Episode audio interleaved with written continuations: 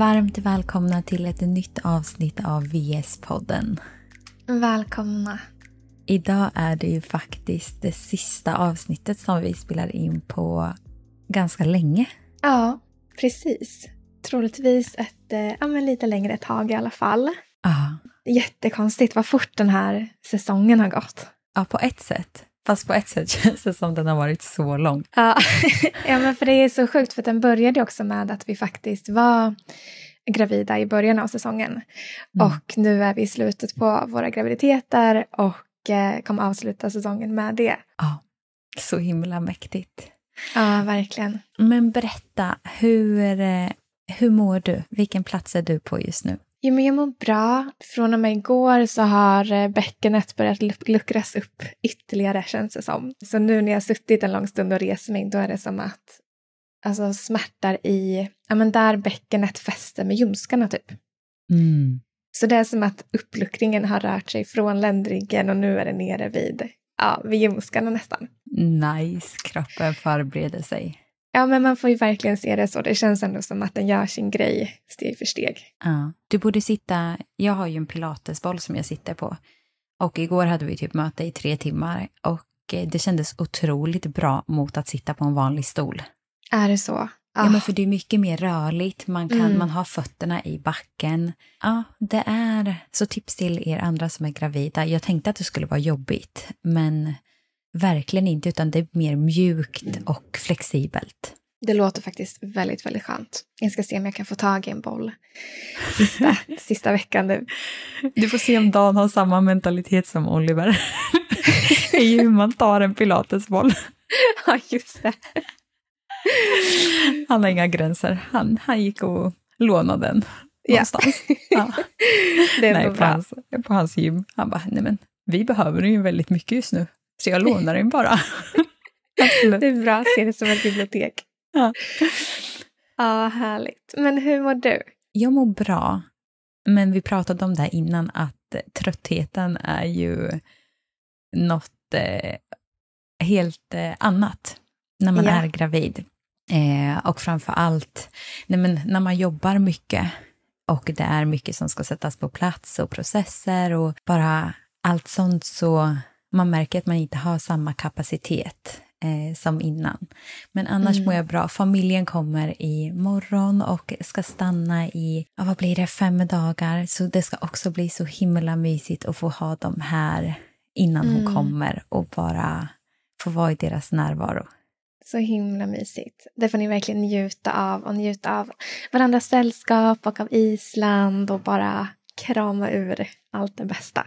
Ja, det känns så alltså, sjukt att man inte ska träffa dem på två och en halv månad och att jag faktiskt är på Island i typ fyra månader utan att komma hem. Det har ju inte hänt på hur länge som helst. Nej, det blir verkligen något helt nytt.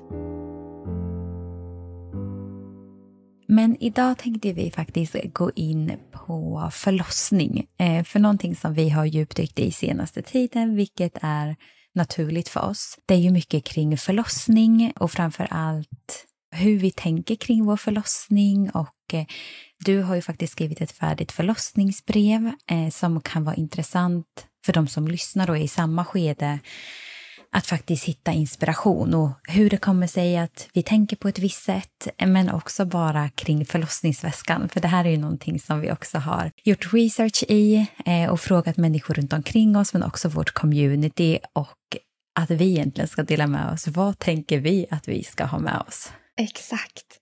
Men jag tycker det var så kul också att packa förlossningsväskan och tänka på vad den ska innehålla och varför. Att det också varit ett sätt att bara så här peppa inför förlossningen och att man känner sig mer redo.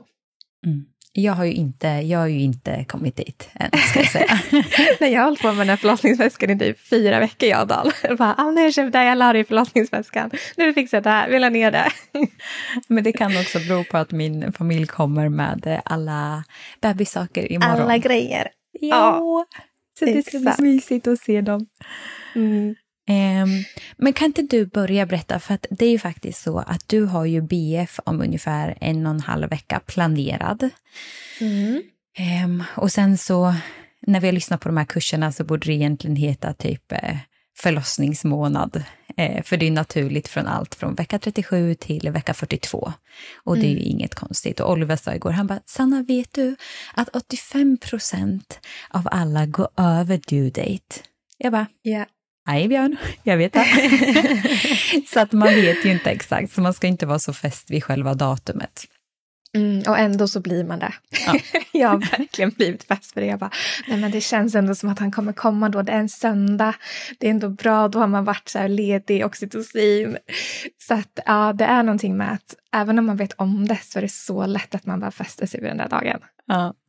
Men jag tänker, kan inte du dela dina tankar kring hur ser egentligen din drömförlossning ut? Jo, absolut. Eh, och det här har varit, alltså jag tycker att det har varit så bra att jag har tänkt på den så länge och i alla förberedelser, alla kurser, att det har gjort att jag fått en så tydlig bild som jag också kunnat bekräfta under månadernas gång. Ja, någonting som jag har märkt sista tiden är också att när jag väl kommer in på förlossningen så tror jag att jag kommer tendera att ha lätt att bli påverkad av människorna runt omkring mig. Så eh, nu känner jag att jag ändå, jag, men jag har ändå landat i att så här, det är det här jag vill. Sen om det inte blir så, det är ju väldigt stor chans att det inte blir så exakt som man har tänkt sig. Men att ändå ha en stark bild känns viktigt för mig. Och eh, det jag har varit inne på länge, som jag vet att jag nämnt, det är ju vattenförlossning. Så det är mitt mål och eh, därför har jag också valt en förlossning där jag vet att de har många sådana badkar så att det förhoppningsvis ska finnas tillgängligt. Eh, så det kan ju också vara bra att tänka på att alla förlossningar har ju inte badkar tillgängligt till alla. Men det som är min förhoppning, det är att jag ska ha latensfasen hemma så länge som möjligt. Att verkligen försöka stanna hemma och vara i verkarbetet tillsammans med Dan tills jag verkligen känner att ja, men nu måste vi åka in. Eh, snarare än att åka in så fort jag får eller bli liksom välkomnad till förlossningen. Och det är någonting som jag vet att man kan känna jätteolika kring. Att vissa vill ju gärna komma in så fort som möjligt så att man liksom får vara på plats och känna att man är där man ska föda. Men där har jag känt tvärtom att jag ja, man hoppas på att få komma in när man väl kommer fram och inte skickas hem emellan. Och att verkligen bara kunna vara i bubblan så länge som möjligt.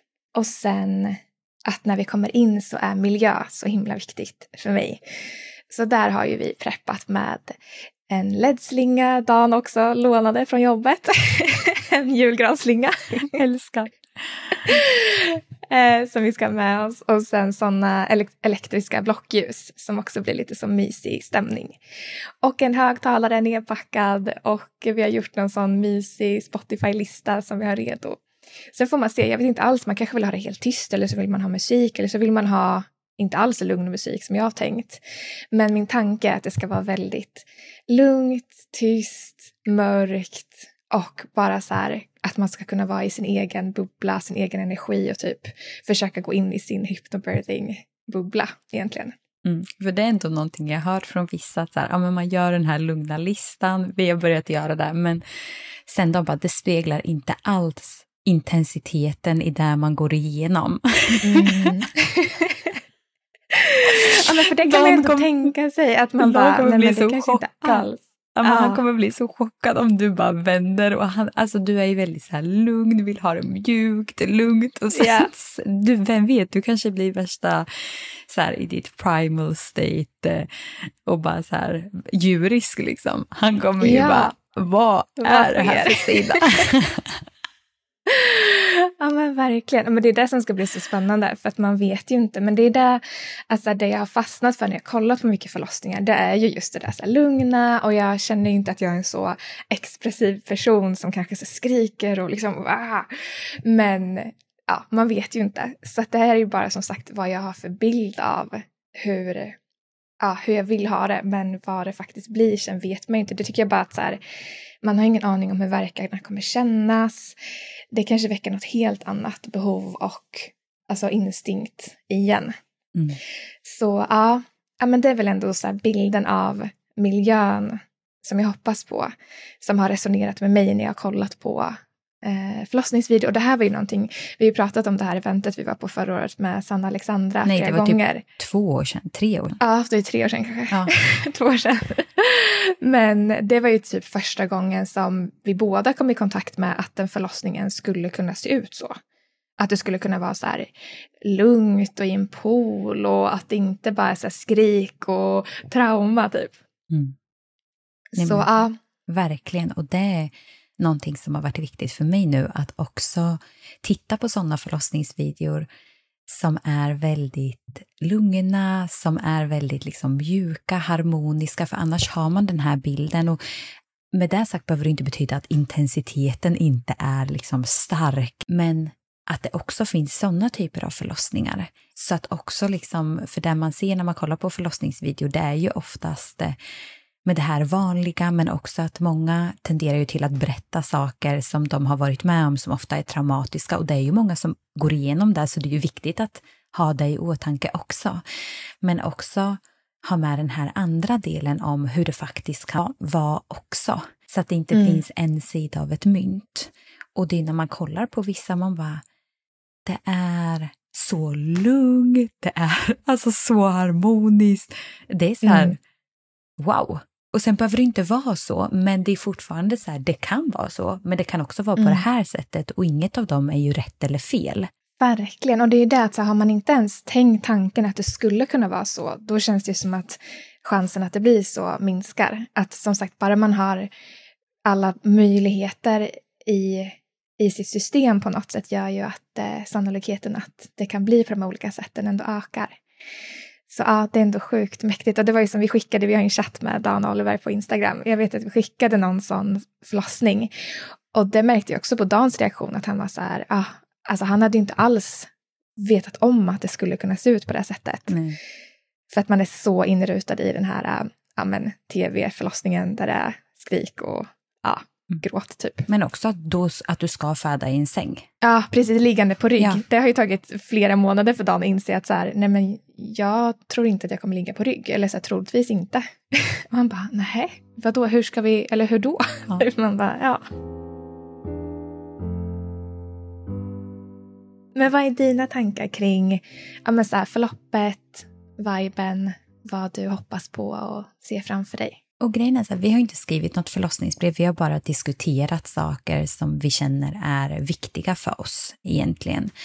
Och det är ju som du säger med latensfasen att jag hoppas att kunna göra så mycket som möjligt hemma och att känna mig trygg i det eh, tillsammans med Oliver, för jag tror verkligen att Ja, men att vara i en miljö som man är trygg i, som är hemmet tillsammans med honom, där det inte finns något brus, det är viktigt. Eh, sen så kan jag också tänka mig att så här, jag tror inte man förstår kanske intensiteten i vad som väntar en.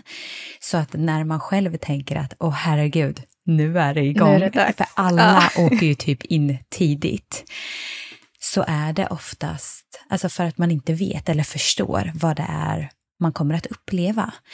Ehm, men verkligen så här att vi har ju verktyg som vi har fått med oss eh, med liksom i latensfasen, alltså olika så naturliga verktyg som men använda pilatesboll, olika positioner, massage, lista, men också bara så här, jag vet att Dola by Malin sa det också, att så här, när man känner att, för oftast blir man ju exalterad, alltså Mm. bara, det är på gång, nu kör Mm. vi!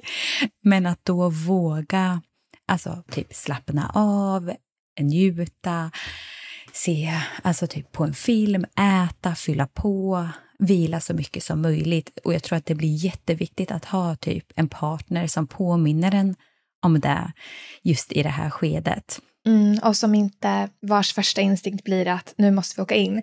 För det märkte jag att så här, det var viktigt att jag sa det till Dan. Att jag var så här, ja, någonting som jag har landat i som är jätteviktigt för mig det är verkligen att vi ska vara hemma så länge vi kan. Alltså då märkte jag att det hade inte han tänkt på på det sättet utan han tänker att om han ser att jag är i smärta och jobbar med de verkarna då vill ju han vara på telefon med förlossningen och vara på väg in. Så det kan ju också vara bra att bara ja, men att man är samstämda på det. Och där tror jag Oliver och Dan är ganska olika. Där Dan Mm. är mer i sitt huvud, han vill mer kontrollera, logisk. Så här ska det vara, det är den här vägen. Medan Oliver är väldigt eh, grundad, mer så här go with the flow. Ah, sen vet man ju inte hur han upplever det när det väl är där. Han kanske blir helt tvärtom. Nej, men jag kan ändå tänka mig det att eh, Oliver känns ju väldigt så här, ja, men avslappnad och kanske inte bara så här rycka iväg. Liksom. Nej, och det stod ju typ i någon app så här. Ja, men åk gärna rutten till där ni ska föda innan Oliver bara. Ja, men skulle inte ske. Va? Nej, nej, alltså vi Dan var ju där själv för att kolla parkeringsmöjligheter. och sen har ju vi varit där en gång tillsammans. Ja, men snälla Oliver skulle aldrig göra så. Han kommer ju bara parkera bilen fråga. vart som helst om det är så här, ja men det finns inget. Då är väl han så här, ja men det, det här är min stad, låt mig parkera. Nej, nej, nej. Nej, alltså Dan, det har ju varit hans största fråga under hela graviditeten är ju hur ska vi ta oss till förlossningen? Hur parkerar vi? Hur ska vi ta taxi istället? Och han kan fortfarande jobba, men älskling du får verkligen välja så här. För mig spelar det inte någon roll. Så, men han har fortfarande inte kunnat ta beslut om vi ska ta taxi ändå. Alltså jag tror att kanske Dan behöver jobba med hypnobirthing innan nu den här resterande veckan. Så att, för du kommer ju, alltså hans energi kommer ju speglas på dig. Så han måste ju Ja. faktiskt lära sig att vara jävligt lugn. Ja, ja, det blir spännande. Men det var ju som när vi hade eh, sessionen med Dola by Malin. Då, då fick vi så ett papper med massa punkter vi skulle gå igenom och en av de punkterna var infart. Och Dan trodde att det äntligen skulle handla om parkering. Men infart är den här typ där man får in den så här i armen. Sätter typ dropp eller Åh herregud, han har verkligen låst sig vid det. Ja, alltså han, ja, det är det enda han tänker på. Åh herregud. Nej, så att jag känner också så kring latensfasen. Sen har man ju möjlighet här på Island att välja vart man vill föda. Så det finns ju två olika alternativ och där har inte vi landat i exakt hur vi vill göra utan vi kommer landa i det i nästa vecka.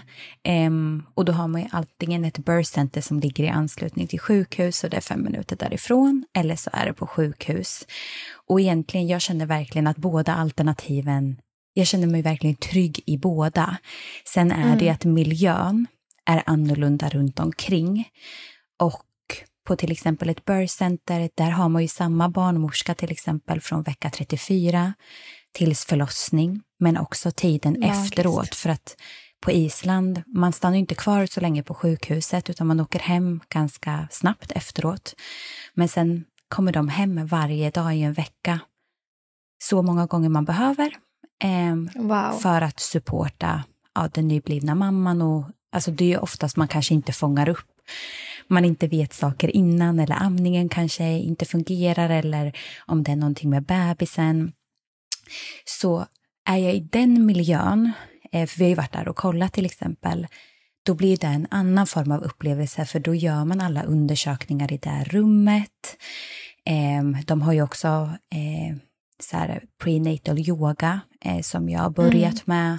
Så det är mycket, alltså den miljön blir ju mer hemma och det är verkligen som ett så här Ja. Bali-inspirerat rum med typ jacuzzi, man har egen toalett och dusch och de har så här Yes. stripes som man kan hänga i Hänga. och pilatesbollar och så det är ju en annan typ av Ja, alltså den miljön känns ju väldigt hemmastad, så där bör man inte Mm. göra så mycket. Medan sjukhus är ju... Du måste inte plocka med dig julgransbelysning. Nej, exakt. Jag tror till och med att där får man ha typ vanliga ljus om man skulle vilja ha det. Ah, wow. Eh, medans, alltså sjukhus är ju sjukhus, eh, men där har de också möjlighet att de, jag tror de har ja, fem förlossningsrum med eh, badkar till exempel. Mm. Men där blir det ju att så här, då har man ju inte man vet ju inte vilka det är som jobbar på samma sätt. Och, ja, sen är det ju ett väldigt så narrow space i om man får föda till exempel på birth center eller inte. Så även om man väljer det alternativet så vet man ju inte om det är så att det kommer bli så eh, med tanke på exakt när man föder, eh, om det var, skulle vara så att eh, fostervattnet är färgat till exempel. Så det är väldigt ja, olika alternativ där. Men där känner jag Mm. också som dig att så här, vi är ju ganska, man har ju ändå en bild att så här, ja, men så här vill jag ha det. Och det är ju liksom mörkt, men också att mycket av liksom kontakten ska kanske gå via Oliver också så att man kan vara i sin egen zon. Och sen är det också så här, för mig med drömförlossning, det är viktigt att ha en intention känner jag. Bara för att också diskutera att, ja men till exempel att ta den aktiva fasen i vattnet eh, eller att föda i vatten, det är ett alternativ som jag känner resonerar starkt med mig nu. Men jag vet inte hur jag kommer känna sen och jag är väldigt öppen för att det blir på andra sätt också. Mm. Ja, och det där är så viktigt att man som sagt, man vill inte låsa sig vid en bild. Men jag insåg också att för mig är det nog viktigt att jag är väldigt tydlig med vad jag önskar. Och speciellt i sjukhussituationen där man är bland personer som är auktoritära i det här rummet. Och det här det varit en så bra påminnelse för mig för vi var hos barnmorskan för några veckor sedan och då ville hon bara veta typ om man hade några tankar kring förlossningen som hon skulle skriva in i journalen. Och då hade vi skrivit början på vårt förlossningsbrev innan som vi hade med oss och Dan var med på det här mötet. Och då märker jag direkt att jag börjar alltså så här, tumma på vad jag tycker är viktigt. Mm. Att jag kände så här, ja men hon man kanske inte hade förväntat sig att jag skulle ha så mycket tankar. Och då kände jag av det direkt och blev så här, men då kanske jag kan korta ner den här listan. Jag vill inte sitta och tråka ut henne med mina önskemål. Så jag började liksom ja, men tumma på vad jag egentligen ville få sagt. Och då var det så bra att Dan var med, för han bara, men nu sa du inte det här. Det här tycker vi, vill vi också ha med. Och efteråt så pratade vi om det, jag bara, det här var så bra påminnelse som jag tyckte var viktigt. Så där vart det också då att vi bara, okej, okay, men i förlossningsbrevet nu då är det en perfekt chans att faktiskt få ner de här sakerna. Och jag började skriva om vissa saker för jag hade skrivit så jag önskar vattenförlossning eller jag önskar att inte få epidural men skulle det bli så så är jag öppen för det. Och så var jag så bara nej, jag tror snarare att för min del så behöver jag skriva så här, jag önskar vattenförlossning, jag önskar inte epidural. Sen är jag ju helt öppen för att ändra det, men jag tror att i stunden så är jag så lätt påverkad att då är det bättre om jag kanske varit lite tydligare i förlossningsbrevet och har Dan som kan vara tydlig för att jag tror att jag kan ja, men släppa på mycket om jag inte känner att jag är så starkt att jag är stark i mig själv, att ja, men man kanske känner sig sårbar eller känslig. Eh, så det var så här, ja, men det var jättebra påminnelse att bara upptäcka det igen. Mm. Och det är så viktigt, för jag tror att många kan känna igen sig där. Och framför allt ja, men tydligheten framför allt mot dem som kanske inte är Dan. För om du säger sen till Dan, jag skulle vilja ha epidural och du har ett tecken för att okej, okay, nu säger inte jag bara det här för att jag är i smärta, utan nu är det verkligen så här, jag vill det. Då, mm. Han känner dig, så han vet. Men annars är det ju så lätt att få så frågor och jag tror att det är lätt mm. att tappa tron på sin egen kropp. Om Exakt. någon flera gånger bara, ska du inte ta det här? Eller ska du, att då bara säga, men okej, okay, jag kanske borde ta det här. Så mm. det är väl jättebra att du är tydlig mot dem, men att du sen har ett tecken till Dana, så här, men skulle det här behövas, då är det här, det här är liksom the final one.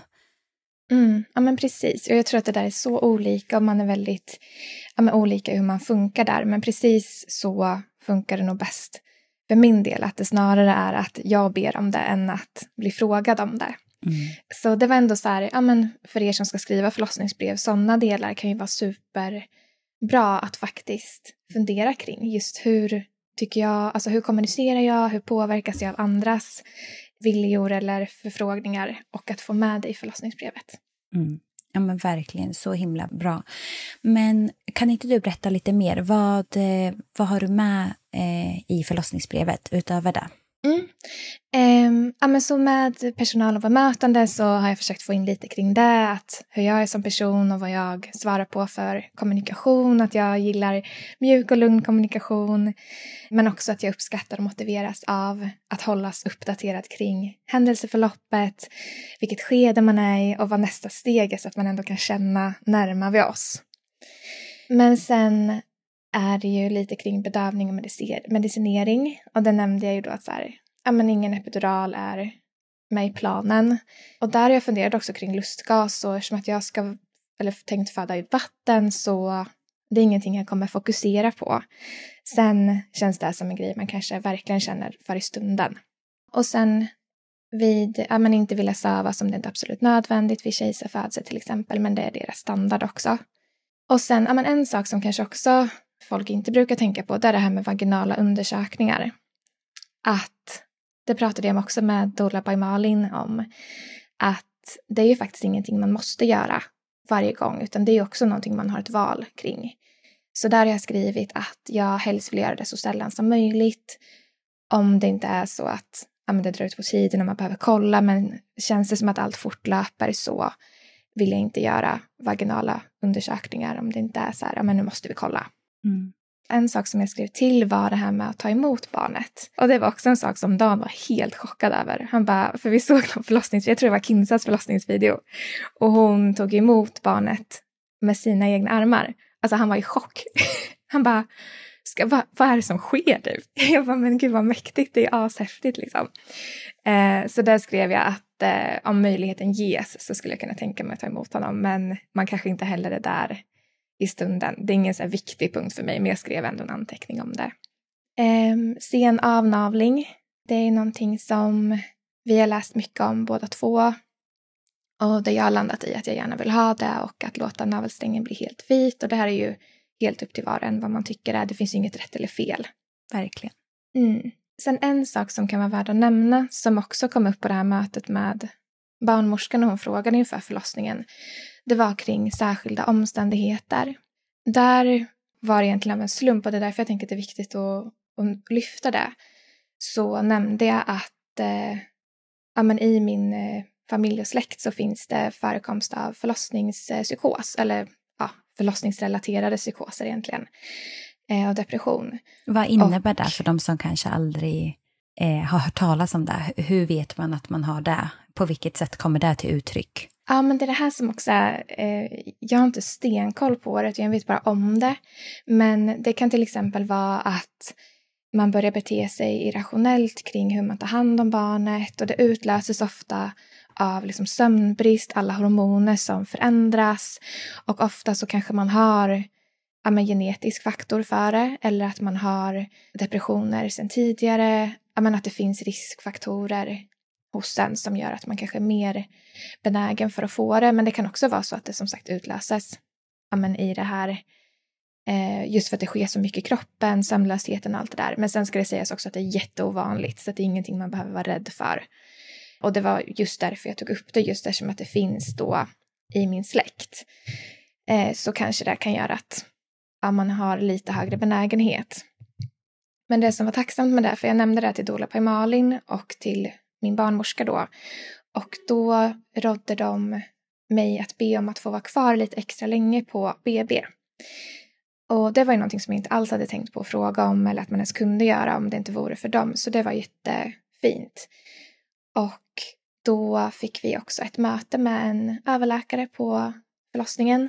Så då fick vi åka dit, prata med henne och eh, ja, men de tog det ändå på allvar och så ville verkligen kolla hur man kände inför förlossningen, om man var väldigt orolig, om det fanns skäl till att, eh, ja, men till att det här skulle kunna vara en riskfaktor man behöver ha ögonen på.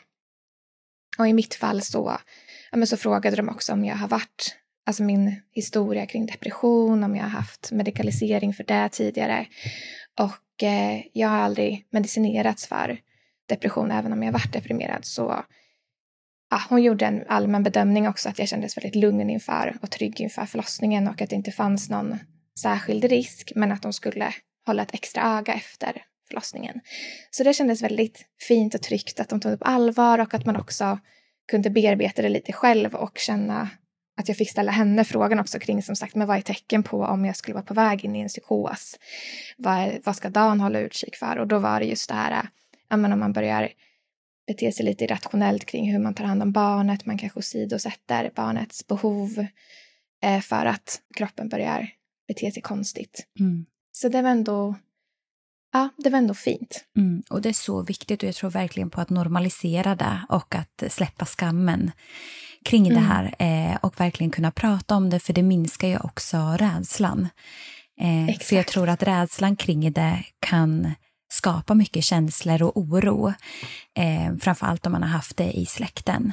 Men också att mm. eh, faktiskt normalisera och att Dan är medveten om vad det faktiskt innebär. Eh, så att det inte är någonting man behöver bära själv. Mm. Och sen också bara höra från en läkare, så här, men du ligger inte i din riskzon. Och skulle det vara så, för det kan ju också vara så att man inte har det i släkten men man ändå hamnar där och det kan ju vara så många omständigheter som påverkar att så här, hur är ens förlossning, att det är jättemånga som upplever trauma, kanske kan det trigga, mm. eller andra delar som man inte riktigt har känt att man har kunnat påverka. För jag tog faktiskt ett möte med en tjej förra veckan eh, som är barnmorska, mm. eh, Ida Nyström heter hon, hon är jätteunderbar. Så hon är barnmorska och samtidigt så jobbar hon också på Birth Center och jobbar mycket med förlossningar och trauman och coachar kvinnor kopplat till kvinnohälsa. Så det var så himla intressant att höra och det är ju väldigt många som upplever det och det är så himla viktigt att faktiskt få verktyg och ha medvetenhet kring det här om det är så att man upplever det för att inte kanske mm. hamna i en depression sen eller någonting annat. Verkligen.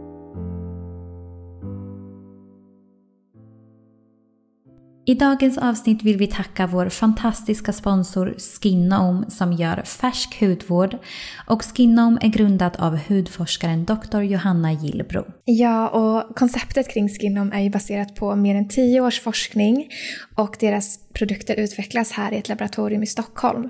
Och någonting som är unikt är just att den är färsk, precis som du nämnde. Ja, och vi tänkte ju dela varför vi gillar färsk hudvård. Och en av de största anledningarna är ju att färsk hudvård innehåller inga onödiga tillsatser som exempelvis konserveringsmedel, parfymer, färgämnen eller andra tillsatser. Och det här är ju ingredienser som huden ändå inte vill ha eller behöver. Så därför är det bättre att inte ha med dem i produkterna. Och Skinoms färska hudvård produceras därför i små volymer i Sverige och sen säljs det ju nästan direkt efter produktion för det finns ju ett bäst före-datum. Mm. Ja men det är så coolt. Och en annan sak som vi älskar med färsk hudvård är ju att den stärker din hud. För precis som att vi har en tarmflora så har vi även en hudflora som bland annat, bland annat består av goda bakterier. Och det är grunden till en god hudhälsa. Och Skinnoms färska hudvård är även mikrobiomvänlig. Och det innebär att den stöttar hudens goda bakterier och bidrar på så sätt till en god hudhälsa. Mm. Och det vi också älskar med Skinoms produkter är ju att de även har maximal effekt. Och med det innebär det att de har ju aktiva ingredienser med vetenskapligt bevisad effekt i sina produkter. Och de fokuserar ju på hudegna ingredienser, det vill säga ingredienser som finns naturligt i huden. Som på det sättet kan boosta hudens egen funktion för att få bästa möjliga resultat. Mm. Och vi har ju fått äran att dela med oss av en rabattkod till er på alla Skinnons produkter. Så uppge koden WomenSync20 med stort W så får ni 20% rabatt på deras hemsida skinnon.se. Tack Skinnon! Tack så mycket Skinnon! Och det var någonting som jag upplevde också för att för kanske 5-10 år sedan då upplevde jag en rädsla kring det här för att jag visste om det och så var jag så här, men gud, tänk om det skulle hända mig. Men sen genom att ja, men jag har jobbat med det här så mycket och lärt mig så mycket så har den rädslan släppt. Men sen när det här då kom upp för typ två veckor sedan, då kände jag att det kom en skräck i mig igen. För då kände jag det här att, nej men gud, jag vill inte tänka på det här nu, det är så nära förlossningen, jag vill inte få upp de här rädslorna så att de kanske börjar spöka nu. Men i slutändan så var det ju precis det som behövdes för att för det var också när jag fick inbjudan till det här mötet med den här läkaren, då var jag så här, ah, men vad fan är det här, nu ska jag på något sätt specialmöte och du vet att man känner att så här, men nu är jag liksom en, en person som ja, men, har den här risken och det, ja, det, det är liksom fara. Men, ja, men det som skedde var ju att det bara var superbra att arbeta igenom det och bara kunna som sagt få lite bättre koll på vad det innebär, hur man kan märka att det är på gång eh, och som sagt bara ta bort stigmat kring det. Mm. Och bara så här, ja men det kommer troligtvis inte ske, men sker det så så kommer man lösa det. Ja, och jag tror att det är så viktigt när det kommer till, alltså man pratar ju ofta om drömförlossning, eh, men jag tror också som med Dola by Malin och eh, Josine som också är en dola som vi släpper ett avsnitt, eh, som vi har ett avsnitt med i podden, att faktiskt våga prata om saker som man är rädd för. För mm. att det är genom att ta fram det i ljuset Alltså, det är då man faktiskt har möjlighet att läka, bearbeta och släppa taget om det. För att när man inte gör det så finns det fortfarande kvar. Och det kan ju triggas av saker yeah. sen som kanske inte ens alls har med det att göra, men om det finns kvar i oss så kan ju triggas av någonting som egentligen inte ens är connectat till det och det väcker en jättestor reaktion. Mm. Så det är bättre att våga prata om de här sakerna utan att för den saken skulle kliva in i rädsla. För det är skillnad på att faktiskt objektivt vara medveten och se typ, ja men det här är en rädsla jag kan ha, för jag tror att alla på ett eller annat sätt kan känna rädsla för vissa saker. Men det är viktigt mm. att bli medveten om dem. Men också så här, men är det här sant? Alltså hur, hur, stor sannolikhet är det här och hur kommer det sig att jag har den här? Är det för att andra människor i min släkt har upplevt det? Så är det verkligen min rädsla? Eller till exempel om någon har gått igenom en traumatisk förlossning, okej okay, men är det hennes ord jag bär med mig in i min egen? Eller hur kan jag gå in som ett mer vitt blad? För jag har ingen aning om vad jag kommer uppleva. Men hur kan jag faktiskt gå in i det utan att ta med mig andras berättelser in i det? Mm. Det är så, så viktigt. Mm. Och det är så viktigt också att se på det utifrån både rädslor under förlossningen men också inför, efter. För till exempel förlossningsrelaterade psykoser eller depressioner, det kommer ju ofta efteråt. Så det var ju nog därför också jag inte hade kanske tänkt på att ta upp det. För jag tänker att det här är ju inte kanske exakt förlossningen. Men det rör ju perioden efteråt. Det är oftast då det kan utlösas just för att man går igenom så extremt stora hormonella förändringar. Man utsätts ofta för sömnlöshet. Men genom att föra det upp till ytan så kan man ju också vara lite mer preventiv. Att, ja, men jag tyckte det var jätteviktigt att prata med Dan om det också för att kunna säga att så här, sömnen är ju viktig för alla i den här perioden men för oss så har vi kanske även en extra anledning att tänka lite extra på det, att vi kanske inte vill pusha sömnen för mycket eh, för att den här risken finns. Ja, men bara att så här, våga, våga ta i det. Mm. Men det är också en sak jag tycker är viktigt som jag kommer ha med i vårt förlossningsbrev. Det är ju de här olika scenarierna. Att faktiskt ha med dem i åtanke. Men till exempel om det skulle bli kejsarsnitt. Hur känner jag kring det? Eh, hur skulle jag vilja att det är? För att oftast kan det också vara alltså som man har hört i kurserna och när man har pratat med människor är ju att när man känner att saker inte har blivit som man kanske har tänkt sig, att det är då det kan skapa olika trauman eller man har svårare att bearbeta det. Så till exempel vid kejsarsnitt att okej, okay, hur skulle jag vilja ha det då? Att okej, okay, ja men helst vill jag inte sövas om det inte är ett måste. Jag vill få upp henne på bröstet. Skulle det vara så att jag sövs, okej, okay, då är det jätteviktigt för mig att kanske att hon läggs på bröstet, att jag får en bild, att någon tar ett kort. Oliver bara, ska du ligga där helt utslagen i sådana fall? Jag bara, ja. ja. för att kunna bearbeta det och liksom för anknytning. Mm. Men också att så här, okej, okay, hur vill jag och Oliver ha det om det skulle vara så att okej, okay, men då är det jätteviktigt att kan hon inte vara hud, hud mot hud mot, med mig, att hon har möjlighet att vara där med Oliver. Så också mm. så här, olika scenarion så att man kan känna sig förberedd på att så här, okay, men om det här skulle ske, då vill jag ändå ha det på det här sättet så man inte känner att man typ snuvas på sin förlossning på ett sätt. Verkligen. Men det är så viktigt och det hör ju verkligen ihop med det här att varför det kan vara viktigt att förbereda sig eller varför det kan vara värdefullt att förbereda sig. Det är ju mycket just exakt där du säger att kanske inte så planera i detalj utan snarare bara ha vetskapen om alla olika scenarion som kan ske. Mm. Och det är... Så att det inte blir den här chocken eller besvikelsen. Nej, och det är som, alltså, som mamma, jag är ju snittad, eh, för det var ett akut snitt. Ja, och det var ju och hon säger det, hon bara, men det var den finaste gåvan. Alltså det blev på det sättet och jag hade förberett mig för en naturlig förlossning och jag var tre veckor tidig, vattnet gick, men sen fick hon aldrig några verkar. Så efter två dygn var det bara så okej, okay, men vi behöver göra ett snitt. Och hon var bara så här, okej, okay, men att finna acceptans i den situationen, att och hon bara, det var ju den finaste stunden någonsin när jag fick upp dig oavsett att det inte var på det sättet som hon hade tänkt sig. Och jag tror bara att det kan vara viktigt att tillsammans med sin partner också diskutera igenom de olika scenarierna eh, så att de också är inspelade på men vad är viktigt för båda oss två? Och hur känner vi oss trygga om det skulle ske? Verkligen. Så, ja men det är... Så, så bra. Ja, så alltså i ovissheten ändå kunna känna att man på något sätt har ett, en valmöjlighet men också kunna finna acceptans i det, framförallt efteråt. Mm. Så det är ändå bra. Är det några fler grejer kring förlossningsbrev eller vad du har för tankar kring förlossningen som du kanske har ja, funderat på eller som du har upptäckt under all research och allt du har lärt dig? Nej, men det är framför allt, men som du sa, med sen avnavling. Eh, det är någonting som vi båda eh, känner är viktigt. Eh, och sen är det... Ja, men jag har inte så mycket preferenser när det kommer till liksom positioner utan det handlar ju också om att så här, okay, men i första hand så ser jag en vattenfödsel som ett alternativ för jag har läst på så mycket kring det och det resonerar så himla starkt med mig. Um, men också att så här, skulle det inte bli så, nej men då, då är jag fine med det också.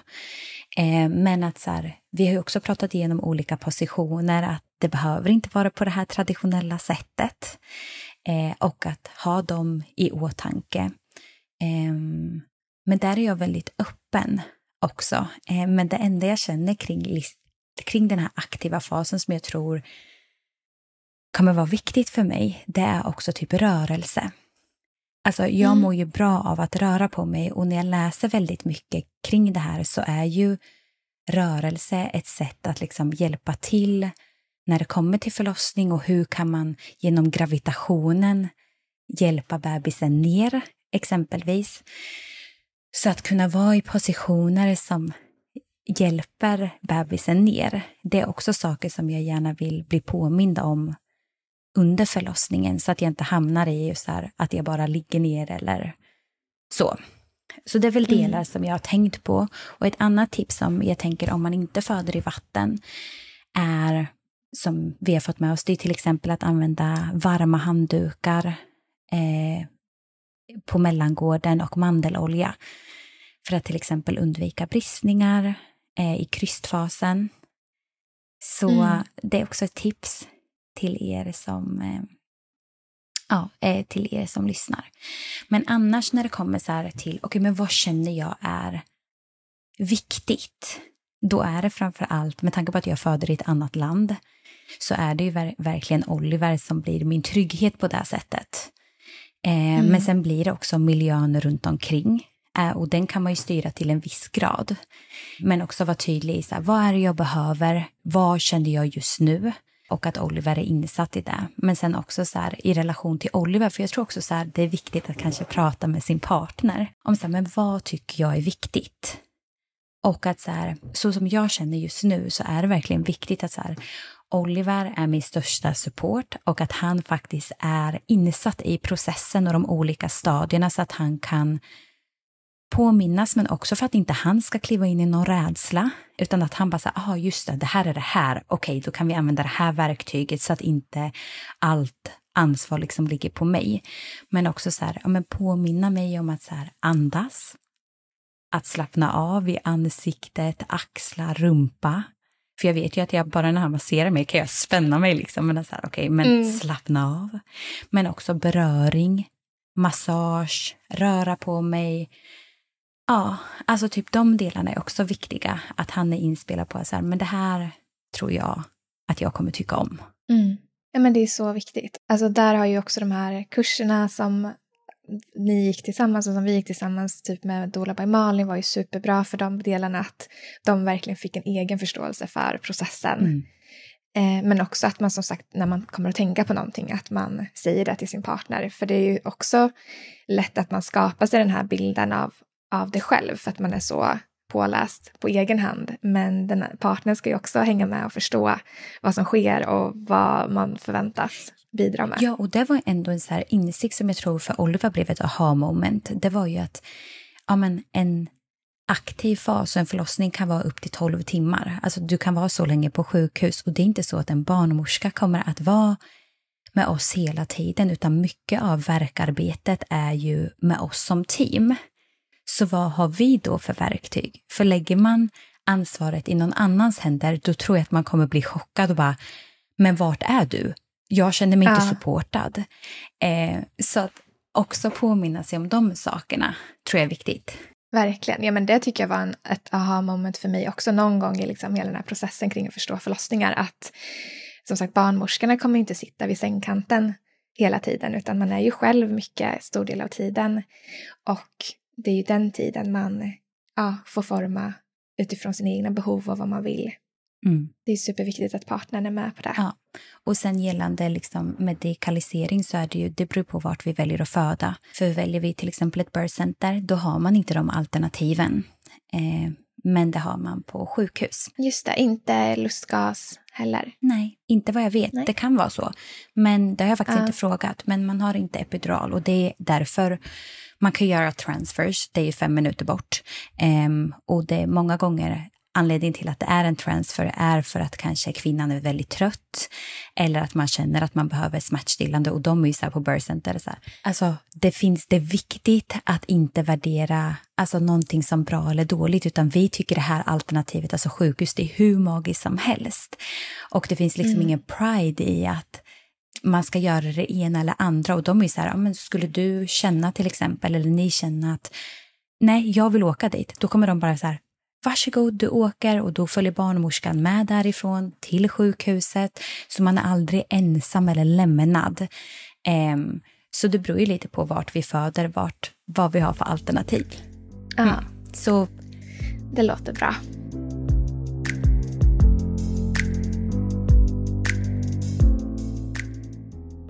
Men någonting som vi också har pratat om är ju det här med liksom visualiseringar, meditation.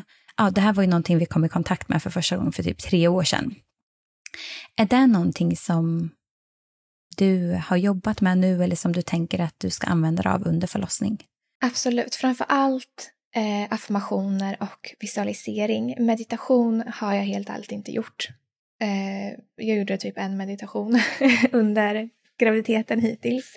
Men däremot affirmationer har jag tänkt mycket på och kollat i min lilla anteckning i mobilen ibland och fastnat för vissa som jag kommer troligtvis eh, försöka repetera för mitt inre. Eh, och där är väl några som jag har fastnat för Mm, kan vi få höra? som jag tänkte dela. Mm. Mm.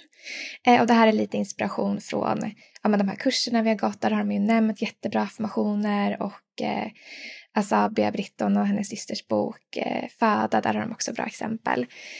Men en som känns eh, fin är Varje verk för mig närmare min bebis. Och den kände jag bara också när jag kände på förverkar häromdagen. Att just det här att påminna sig själv om att verkarna är inte en fiende utan det är någonting som man faktiskt behöver ta sig igenom och varje, varje verk blir ett steg framåt. Mm. Alltså jag älskar det för att det är verkligen så. Att så här, istället för att se det med rädsla eller nej så är det ju yes. Mm. Alltså när den kommer då är det så här, okej, Ja. ett steg närmare, vamos.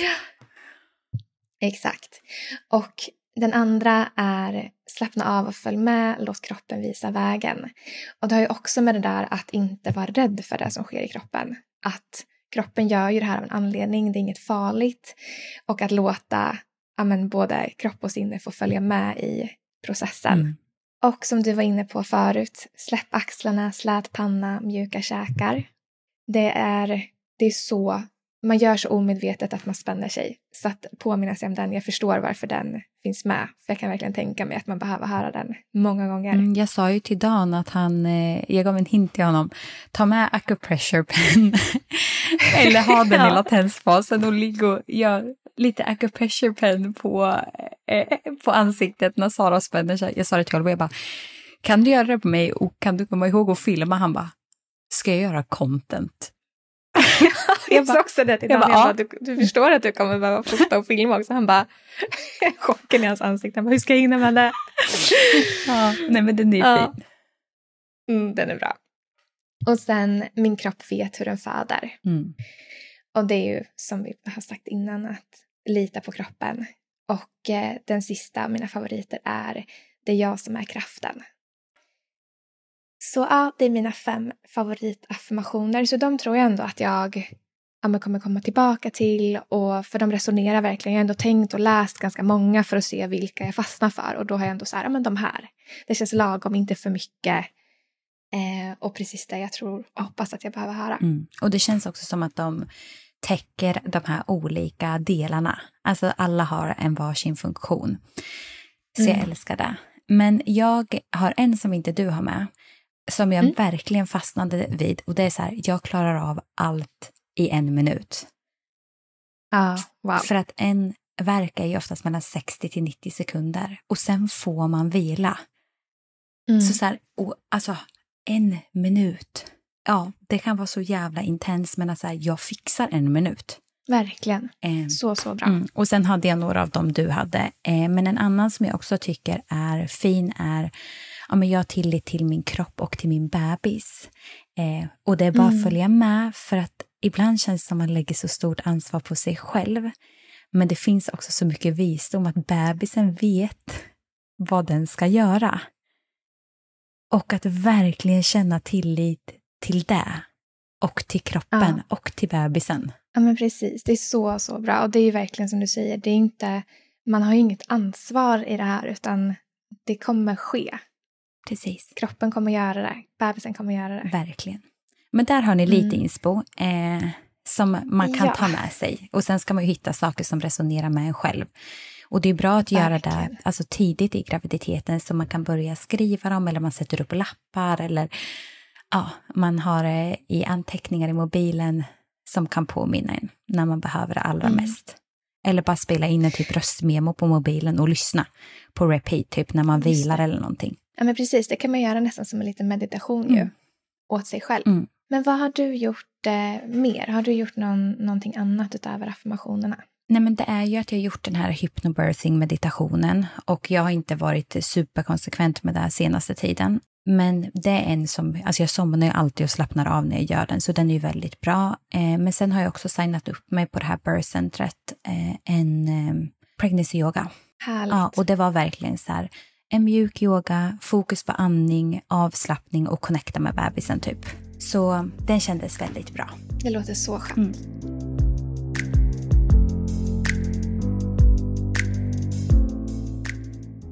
Men en sak jag skulle vilja toucha vid innan vi avrundar det här samtalet, det är lite så här förlossningsväskan och vad vi tänker att man ska ha med sig. För det här är faktiskt en djungel. Och sen, Ja. alltså det jag också hört från så många är så här, alltså man behöver inte ha med sig så mycket utan alla överpackar typ. Men det kan man ju också Ja. få göra första gången typ. För man vet ju inte heller vad man Exakt. tycker om eller vill ha. Nej, verkligen. Det är ju en chansning Ja. eh, på jättemånga sätt. Mm. Men vad, eh, ja, vad har du för grejer du har tänkt packa med? Jag tänker att jag börjar med maten. Otroligt viktigt. Ja. Exakt. Jag tänker också att den pucken känns ändå viktigast. Och då tänker jag 100% elektrolyter. Mm. Alltså, och jag kommer packa med mig så mycket kokosvatten. Alltså Ja, verkligen. Jag har köpt tre liter. Ja, men det är asbra. För typ, ja men alltså hydration är ju så viktigt. Eh, och det har man också hört i de här kurserna. Man bara, okej, jag fattar inte hur viktigt det är, men också att det är energi. Ehm, så det, och det känns så här lättsmält, ja, gott. Ja, så det kommer jag ha. Eh, men också att man kan göra en liten drink om man skulle vilja ha det med typ eh, citron och lite salt för att extra hydration. Eh, sen så tänker jag lite snacks. Och jag älskar ju Ja. bananbrödet. Det känns typ så här lätt mättande men ändå lite fibrer som eh, kan liksom hjälpa till. Och det är så enkelt att ha med sig i matlåda. Mm. Och lite sötma så man får lite kick. Ja. Ja, så det har jag tänkt. Och sen örtte till efteråt. Så vi kommer ha Ja. vårt postpartum tea. Kommer jag ha med mig ja. direkt, men också kanske... Det beror ju som sagt på. Här åker man hem ganska snabbt, så man behöver inte ha med sig supermycket. Men örtteet i alla Just det. fall. Och sen en vattenflaska. Och kanske typ några chokladbollar. Mm. Jag bakade chokladbollar igår. De du la upp. Mm. De, de är faktiskt det otroliga. Men jag måste ju ta fyrdubbel sats med tanke på att min pojkvän Ja, är jo, det- riktig. Han äter ju så mycket. Det insåg jag också. Jag bara, det var lite tidigt att baka till förlossningen. Jag får se det här som ett provbak Ja. och sen så ska jag baka igen. För Dan kollade också på burken. Han bara, det var typ så här åtta bollar. Han bara, det här kommer inte räcka någonstans. Nej. Men vad ska du ha med? Ja, men I matväg så är det ju väldigt likt. Eh, jag har också packat ner ett elektrolytpulver om man vill liksom variera från eh, kokosvattnet. Och eh, nötter har jag med också. Ja, det är bra. Eh, saltade, ah, saltade cashews. Och sen så har vi köpt de här eh, dadlarna med eh, kolasmak. Det är bra energi. Mm, otroliga. Och fibrer. Ja, men exakt. Så de har vi med som lite så godis. Eh, men ja, annars är det ju örtte. Smoothie får vi se om vi gör. Med vattenflaska. Ja, de bitarna du sa helt enkelt. Mm. Och det kan ju vara nice att ha lättsmälta saker. För att man kanske inte vill känna sig så tung, men också som ger snabb energi, men som också hjälper till eh, efteråt. När man ska bajsa första gången så kan det ju vara nice att det är smooth. Japp. Mm. Mm.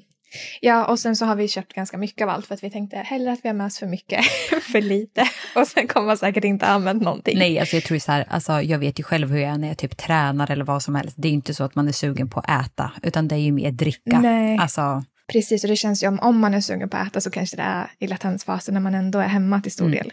Så man får väl se. Men eh, det känns bara skönt att ha laddat upp. ja. Men du som var fullt redo här och hållit på med din förlossningsvecka, eh, förlossningsväska i fyra veckor, vad har du egentligen i den? är frågan.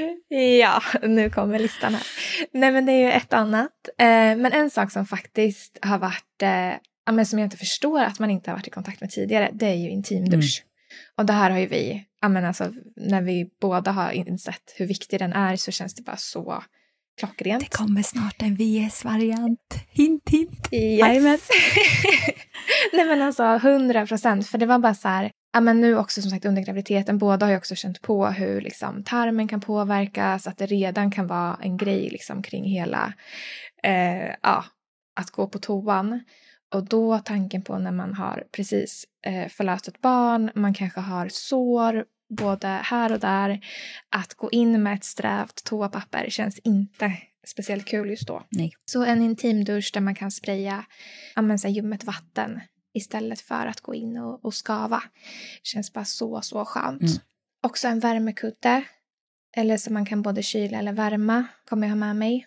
Just för att kunna lägga på så här, men intimområdena eller brösten. Eller om man har eh, gjort kejsarsnitt. Alltså någonting som man kan lägga för att kyla ner. Ja, men det är väl sådana saker som jag inte hade sett på så många andra ställen som kände så här, men det här känns superviktigt att ha med. Mm. Och sen jag kom också med mig en bikinitopp för att jag vill vara i vatten och jag är inte så bekväm att vara liksom helt naken. Så det var också någonting som jag bara, men det ska jag ha med. Mm, det är nice. Det hade inte jag tänkt på. Ja. Nej, och det är säkert olika, så här, men många bryr sig ju inte. Mm. Men jag bara kände så här, men vad är jag mest bekväm med? Men då kanske jag ska ta med Mm. det. Det var några saker. Mm. Är det något mer du tänker på?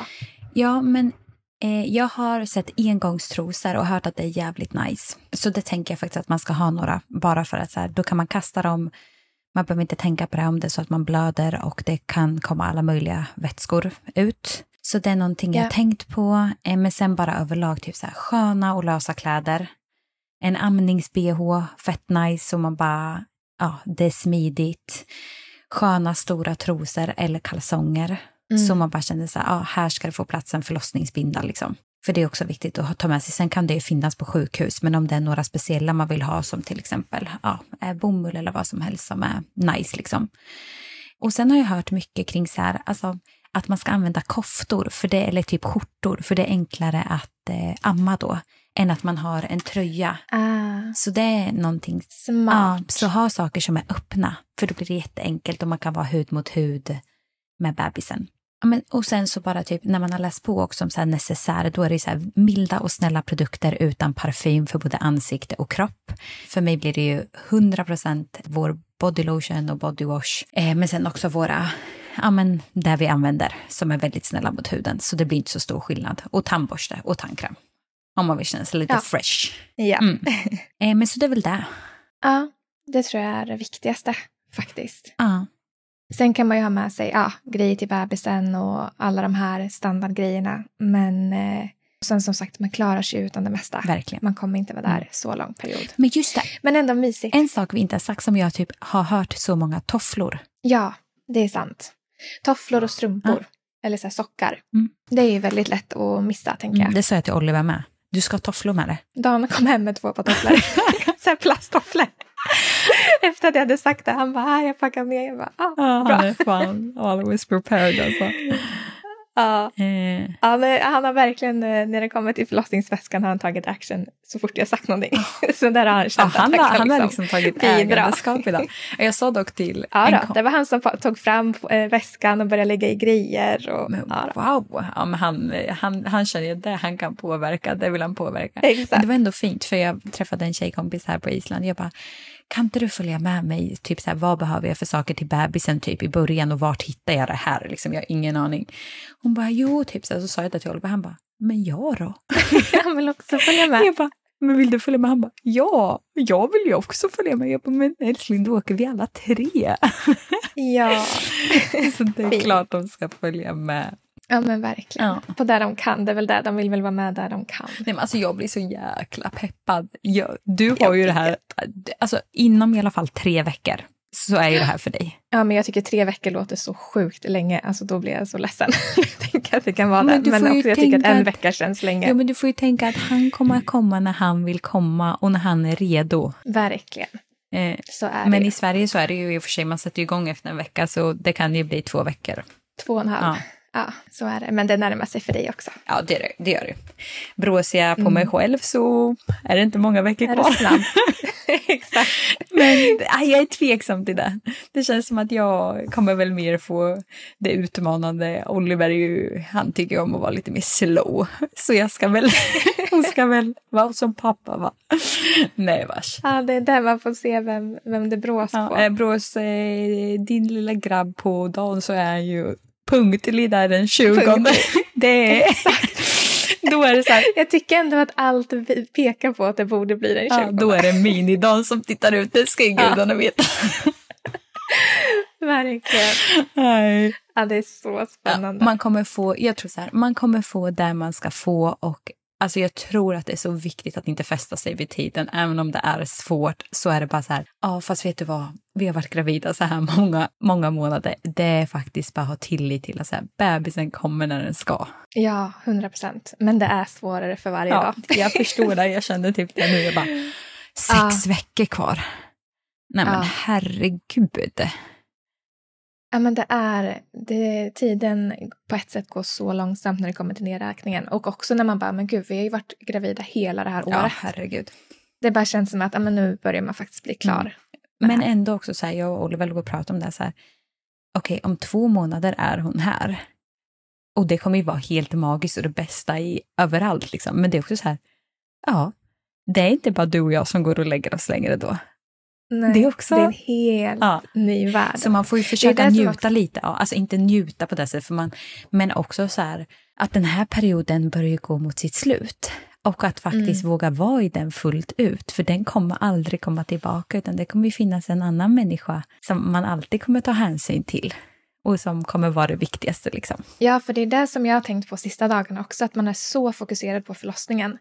Och att liksom den ska komma och man längtar och man vill att det ska sätta igång. Men sen är det ju, alltså det är ju bara kanske några dagar som själva förlossningen sker. Och sen är man inne i den här helt nya världen med den här bebisen som man aldrig har träffat innan. Och det är då, ja, då sker ju ännu större förändringar. Men just nu är man så fokuserad på den här specifika händelsen. Ja, men jag är så peppad för din förlossning. Jag är så här, alltså, och det här är ett orimligt krav, men i mitt huvud har jag tänkt säga Dan, håll mig uppdaterad. Snälla ring mig på Facetime så jag får se honom. Alltså, du vet, så här, jag blir ju så här, och så bara, ja fast Susanna, är det rimligt? Jag bara, nej, det är faktiskt inte rimligt att sätta de kraven. Men i, i mitt hjärta är det så här, jag bara, alltså jag kommer inte kunna, jag kommer inte kunna tänka på något Hålla mig. annat. Nej, jag vet. Och jag sa det till honom också. Jag bara, men du får ju hålla lite så här updates typ så här. Så jag bara, men gud, han kommer ju ha fullt upp, stackarn. Jag- får bara fler och fler saker att göra. Jag kommer att, jag kommer att eh, jag kommer höra av mig till Dan och sen så får han välja vad han vill Ja. göra med den informationen. Men det är ändå så här, Ja, men det är helt man har ändå varit med från första dagen du plussade på stickan, var det 19 december? Ja, det var Ja. där någonstans. Till och med nu, så man vill ju vara med där när han kommer ut, tack. Helst skulle jag vilja ha live-uppdatering men det kanske inte blir, det, blir, så. det, blir, det blir i princip Ja. live-uppdatering i alla fall. Det kan jag lova. Nej, mäktigt alltså, jag längtar till han kommer. Ja, Jag, Ja, det är detsamma. För igår var vi och badade och då var det, eftersom att Dan är halvjapan, så är jag så här, hur kommer han se ut? Alltså det är så här, du vet, och så såg jag en som, där mamman var japan och pappan var ljus. Jag bara så här, undrar om Sara och Dans barn kommer se ut lite så, för han såg inte, för Dan är också ganska ljus, alltså han har inte jättestarka drag, men ändå lite. Nej. Sa, han kanske ser ut så där. Så jag är också så spänd på, Ja, det är så vem är det som kommer ut? Ja, det är helt, alltså man är, det är så spännande. Och sen när den väl är här, då kommer det vara så Ja. självklart. Och det är där man inte kan fatta. Nej. Ja, det är jättespännande. Vi såg också en kompis idag som också är halvjapan. Eh, vi träffade deras barn för några veckor sedan. Och då var deras barn superblond och blåögd och då ser ändå Dans kompis mer japansk ut än vad Dan gör. Och då blev jag så jag bara, nej men gud, det kanske inte kommer... Alltså man bara har liksom alla de här tusen olika möjligheterna i huvudet och kan inte se det framför sig. Nej, för jag kan inte se, jag tänker inte att det blir en ljus. Alltså, så- för du är så himla blond och blåögd. Nej men för det tänkte inte jag heller förrän Ja, jag såg nej, det- så deras kan det barn vara. och bara, Du aha, har starka drag brorsan.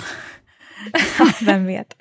Vi får se. Eran är i alla fall lite mer Man vet- tydligt. Man vet inte. Vissa färger. Man vet faktiskt inte. ja, eller för, exakt, man kanske kommer bli jättechockad.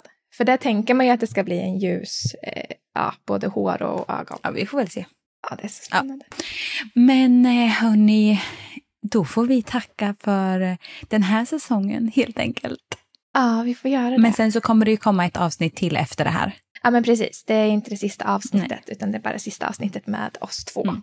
Och sen sa Oliver, han bara, men ni kanske ändå ska köra en så här liten recap första månaderna efter och sen kan jag och Dan ha ett eget avsnitt hur det känns för oss. Jag bara, otroligt. så om ni tycker det så det. skriv det på Instagram så kan Ja, vi ändå försöka få in det. det eh, framöver. Ja, det vore Ja. kul. Det är där vi kommer ändå höra oss prata om alla de här sakerna, du och Mm. jag. Så att, why not? Eller hur? Ja, härligt. Men tack snälla kära ni som alltid lyssnar och eh, som har följt oss i vår resa. Ni är verkligen bäst, bäst, bäst. Eh, och vi hörs snart igen. Det gör vi. Vi uppskattar det så mycket. Tack för att ni lyssnar. Puss, puss! Puss, puss.